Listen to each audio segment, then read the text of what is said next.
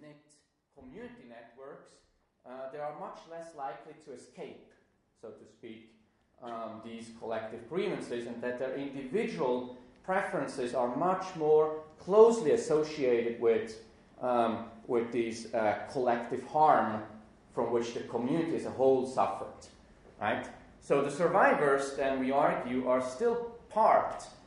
Um, they were part of a, uh such tightly knit community networks, and they are still part of these networks long after the war ended.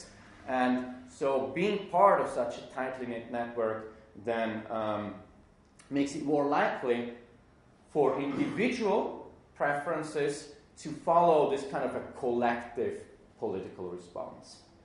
However, uh, and now going back to the comparison with uh, the, the, Ukraine example, um, we actually argue that this effect of these collective grievances depends on um, both the political electoral activation of war identities and the organizational strength of these community uh, uh, networks. As I said before, in a case like, or in a context like the Ukraine, where this uh, Ukraine Russian speaking divide is constantly politically activated, right, by the, the current political events, revolutions, coups, protests, um, um, um, Russian intervention, and so on, where these war identities um, from 40, 50 years back are constantly reactivated, it's much more likely to observe uh, a long lasting effect of the violence. Um, but this might not be the case um, where war identities kind of lose in political uh, in current political, contemporary political importance, right? So we believe that the, the effect of these grievances should be uh, highest uh, whenever the, the old war identities are activated politically, uh, and they lose in importance when political competition turns to other um, topics, so to speak, or um, activates alternative social divisions and identities. The Guatemalan Civil War uh, was one of the, at that time, was the longest lasting war in the Western Hemisphere. Um, lasting from 1962 to 1996, a number of different uh, previous, uh, or at the beginning, independent revolutionary organizations fought against the Guatemalan state. They kind of unified to the, uh, uh in 1982, forming the URNG, um, which became the, the main or the yeah the umbrella revolutionary organization. And the Guatemalan state reacted with a brutal counterinsurgency campaign that included acts of genocide, I mentioned that before, against indigenous Maya uh, people. About 200,000 people were killed, um, depending on the, on the source, or there were two Truth Commission reports, and uh, between 85 and 95 percent of the violence was attributed to the Guatemalan state. And we can see that in our own data. About 50,000 disappeared, 440 communities, again, these were indigenous communities mostly, were completely wiped out. Um, that's what kind of uh, uh, has to do, or, or that's why the truth commissions afterwards spoke of acts of genocide. To illustrate that with our own data, um, we are focusing on indiscriminate violence in particular. Uh, this might be problematic, we can talk about it afterwards. But right now, we, we, just, have, we just collected these data from the uh, Comisión de la Esclare, Esclarificación uh, Histórica, no, esclare, Esclaramiento Histórico. Um, so we went through the lists of uh, events of violence that were reported by uh, survivors. Um, and we counted events and coded uh, variables like who perpetrated, uh, who was the perpetrator, where did it take place, when did it uh, take place. And so we have this data uh, set on, right now, on massacres and arbitrary executions committed during the, the whole period of the Guatemalan uh, civil war. And obviously, our own data reflect what everybody knows. The, the, the, the, the, bulk of the violence was committed by, uh, by the army. Uh, the PAC uh, are the, the, the, the state sponsored militias, local militias that operated in, in, in, in, in rural villages, um, collaborated with the state. Um, they were also, um, of course, guilty of many, many atrocities, but they committed much less than actually uh, the army. However, there's probably reason to believe that the PACs, which were locally based, were able to use selective violence to a greater extent than the army, which came from far, came into the villages with, with little information about the local circumstances, and re- relied on indiscriminate violence to kill people. Right? Uh, the guerrilla were again much uh, responsible for much less violence. Um, yeah, there's not much of a temporal difference when it comes to um, uh, the uh, the um, the use of either massacres or arbitrary executions. Um, we can also see that uh, in both cases the violence was extremely uh, regionally concentrated in the region, the highland regions where uh, mostly indigenous people are living. Um, 1984, the military embarks of a very controlled uh, campaign of democratization. First elections take place. Um, there's a constitution that is um, uh, implemented, uh, but completely under the control of the military. Finally, in 1996, the peace agreements are signed. Now, what is important is um, the revolutionary movement, by the time that peace accords were signed, the revolutionary movement was virtually militarily defeated. And that's very important because it means that uh, there's reason to believe that the, uh, the, the, the, revolutionary left, by the time it went to, into the elections, did not have much of an electoral appeal be- because, you know, militarily it was so weak that we would assume that also politically um, it did not, uh, was not able to present itself as a viable political force for the future. Which means we can actually speak of Guatemala as a most likely case of an effective counterinsurgency. Right? Um, even though there was an important challenge, it was, um, it was uh, virtually defeated. That's very different from El Salvador, where the, uh, the revolutionary left was actually entering the peace negotiations almost as equals. And no surprise, when they went into the elections, they presented, they were able to present themselves as a much more viable political force and gained much more electoral strength than the Guatemalan left. Um, so, in that sense, and in contrast to the example of the Ukraine before, we would actually think that in Guatemala, the counterproductive political effects that I mentioned before should be relatively unlikely. So it's almost the least likely case to find long lasting political effects of violence. Um, and if the, uh, the Guatemalan experts that I referred to before are correct, then we would actually expect the affected indigenous communities to be least likely to support the revolutionary left after war, because you remember um, there is this idea that um, uh, because of the revolutionary pessimism, these, they, they are blaming the, the left for the violence they have suffered. So, if that is correct, the affected communities would actually be the least likely to vote for the left. Um, just in terms of the elections, that's important for our theoretical argument. I believe the first post conflict election, obviously, we believe that these were the elections where the war identities were most prevalent still. 2003 is also an important election where we should observe this effect because the aforementioned General Efrain Rios Montt ran, ran as presidential candidate.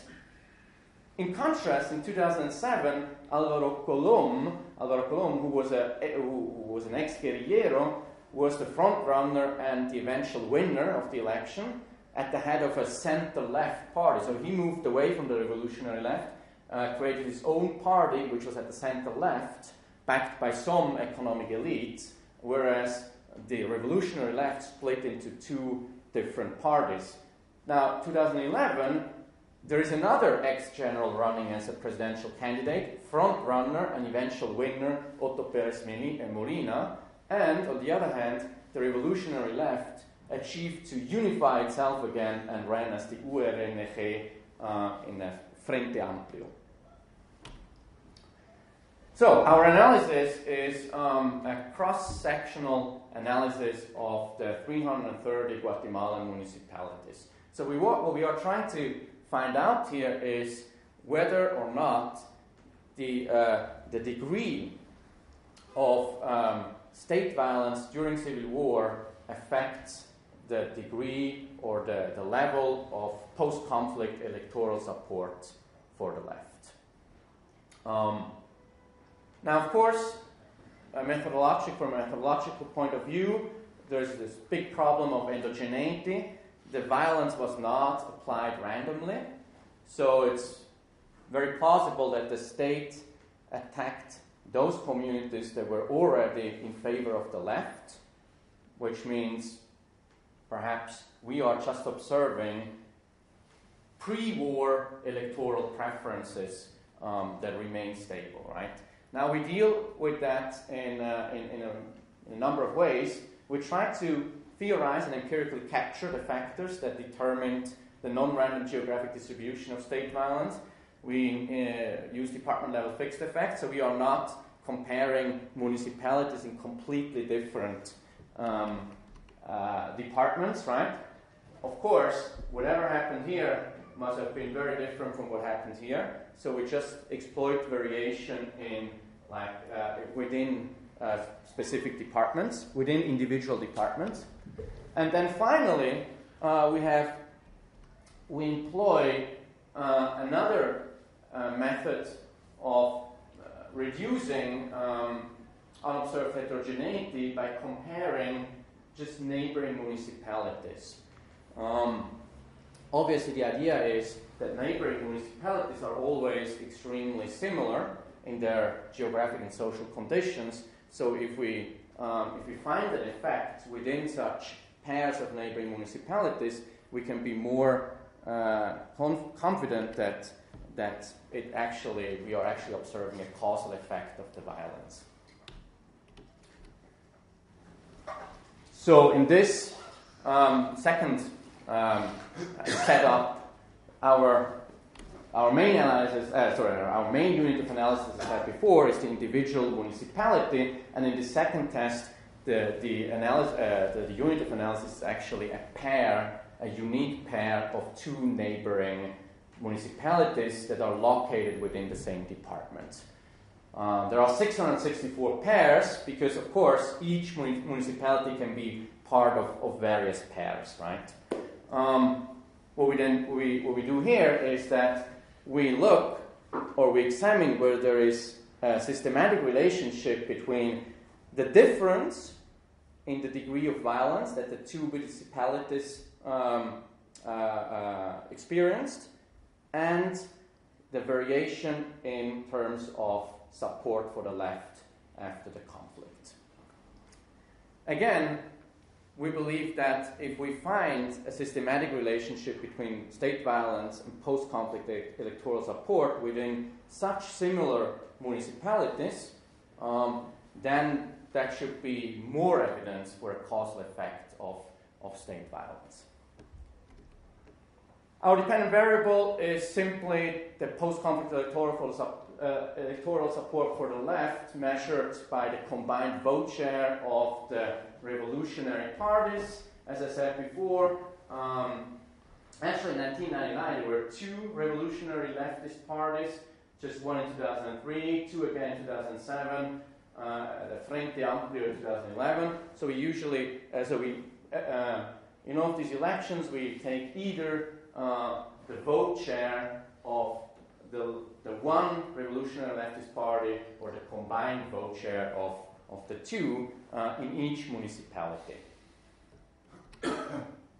State violence during civil war, we have um, one main uh, measure of that. We count the number of events. So, how many massacres and how many arbitrary executions happened in, in a given municipality between 1979 and 1984, which was the, the main period of violence. Um, um, obviously, it varies a lot, and, and, most municipalities actually did not experience any, any violence. So we use a logarithmic version of, of, um, of the variable. We did some robustness tests, for example, um, the number of victims. So we also counted the number of victims in each event and used that as an alternative indicator of state violence. Um, we used an alternative time period, just focusing on 1981 to 1983, and we also looked at the effect of the violence that was committed during the whole of the war. Now, as I said before, there are some problems when it comes to the effect of that's the effect that we are interested in, right? State violence on post-conflict electoral support for the left. But obviously, state violence is not randomly distributed, but was uh, a consequence of the presence. Where were the guerrillas? That's where the state applied the violence. And where was the insurgent potential?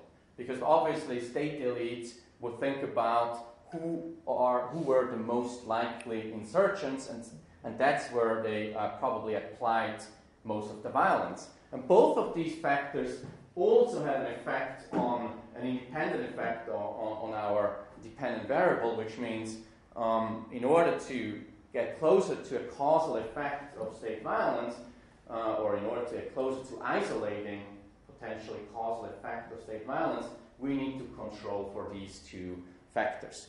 And that's what we do.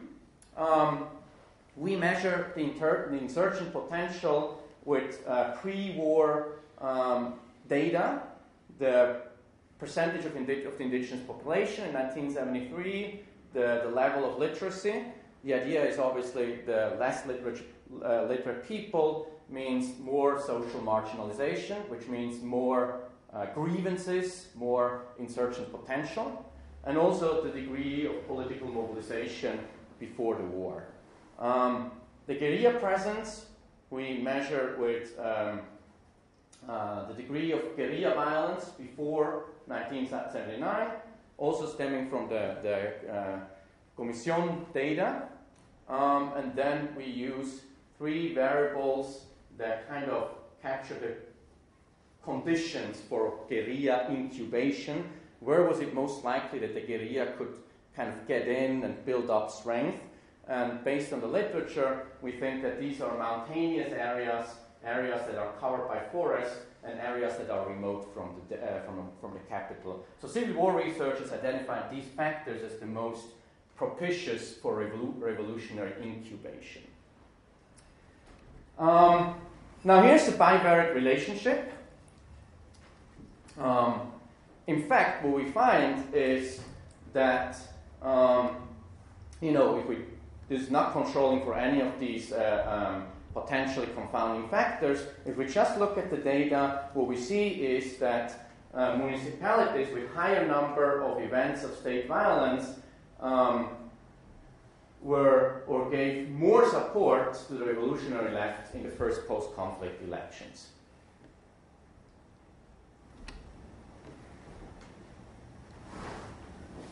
These results are robust when we control for all the, um, the variables that I mentioned before. And as you can see here, the effect is actually extremely, extremely large in this first uh, post conflict election. Um, so the second largest impact um, comes from the indigenous population variable. So, it, in fact, the indigenous population was actually more likely or municipalities with high, the, with high uh, percentages of indigenous population were actually more likely to vote for the left uh, still in 1999. So there is nothing like a, punishment uh, of, the, of the left. Um, but the effect of state violence is much, is, is much larger. Um, we also look at how this effect plays out in the different departments. And we calculated um, department specific first differences for the 12 most affected departments. And we can see that in almost all of them, the effect of state violence on the degree of uh, post-conflict electoral support for the left is positive, uh, in, the major- in the majority statistically uh, significant. What is interesting here, what is important, is that precisely in the departments where state violence um, was, uh, uh, was most severe, the effect, the, let's say, the, the, the politically or the counterproductive political effect was actually largest too. So in, in Quiché, the most effective department within Guatemala, um, if we if we um, increase the degree of state violence by one standard deviation, um, uh, the municipality gave 10% more votes to the left in 1999. That's quite a, an important. That's quite an important effect substantively. Finally, or no, the second uh, last slide for the results. Um, we find the exactly same result when we look at the pairs of uh, geographically contiguous municipalities, the neighboring municipalities. So each observation here is um, a pair of two neighboring municipalities within the same department. The x axis shows the difference between these two municipalities in terms of state violence, and the y axis shows the difference between these two neighboring municipalities in terms of electoral support for the left, which means that um, the one municipality that experienced more state violence was also more or also gave more support to the left after the war. Now, what is interesting is that this effect does not remain stable over time. So, as expected, um, the effect is strongest in the immediate post conflict elections. It's still very significant, both substantively and signif- uh, statistically, in 2003 when uh, Efraín Ríos Montt runs the presidential candidate. It goes away, completely goes away in 2007 when the ex guerrillero Alvaro Colom um, uh, uh, moves away from the revolutionary left, founds his own, forms his own party, center left party, and the revolutionary left is divided between two different parties. Now it becomes significant again in 2011 when the ex-general Otto Perez Molina uh, is the most likely candidate to win, and the revolutionary left again uh, combines into one Frente Amplio, right? So there's not a monotonous decrease, but it, it, the effect appears again in 2011. So then to uh, sum up, what we find is that municipalities that were most affected by state violence during the war voted more strongly in favor of the left after the war, um, which means that the electoral potential of the Guatemalan left, in principle, remained and perhaps still remains intact. Um, and that's quite interesting because, as I said before, um, Guatemala, where the, uh, where the URNG was militarily defeated, basically was kind of a, a, a, likely case, or in a sense, a least likely case to find this uh, counterproductive political effect of violence, right?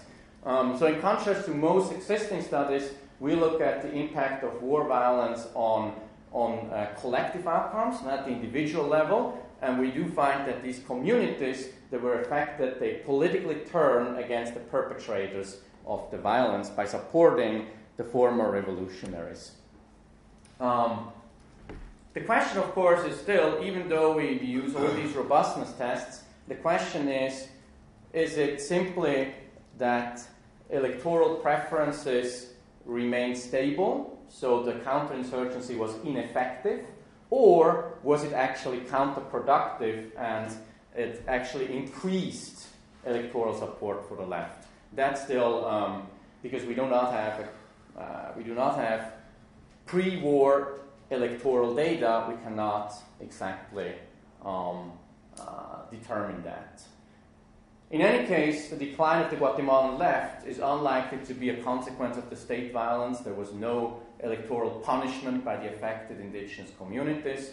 Um, that's pretty clear. And the final uh, question for me now is um, whether uh, or where to go from here, right? As I said before, our theory is relatively thin. It's mostly an empirical paper where we look at this relationship. And I wonder would be the more interesting path to go from here, whether we should actually look at the, the difference between the violence committed by the army, which was more indiscriminate, or the uh, more selective violence by the PAC, which would mean that we would have to collect additional data on other forms of violence, not just massacres and executions, more time to be invested, or whether we should try to find out about this political ele- electoral activation. So the um, what we find here is that because in 2011 the revolutionary left was just better in mobilizing, or was it actually Otto Perez Molina, the ex-general, that kind of activated the war identities? Um, so on the one hand, the question is, does the effect depend on whether political competition activates the war identities or whether the revolutionary left itself is capable of, of mobilizing? So uh, that would be uh, an interesting path to go um, as well, and I'm, I'm, curious to, to hear your um, thoughts of which direction this project would go. So thank you very much.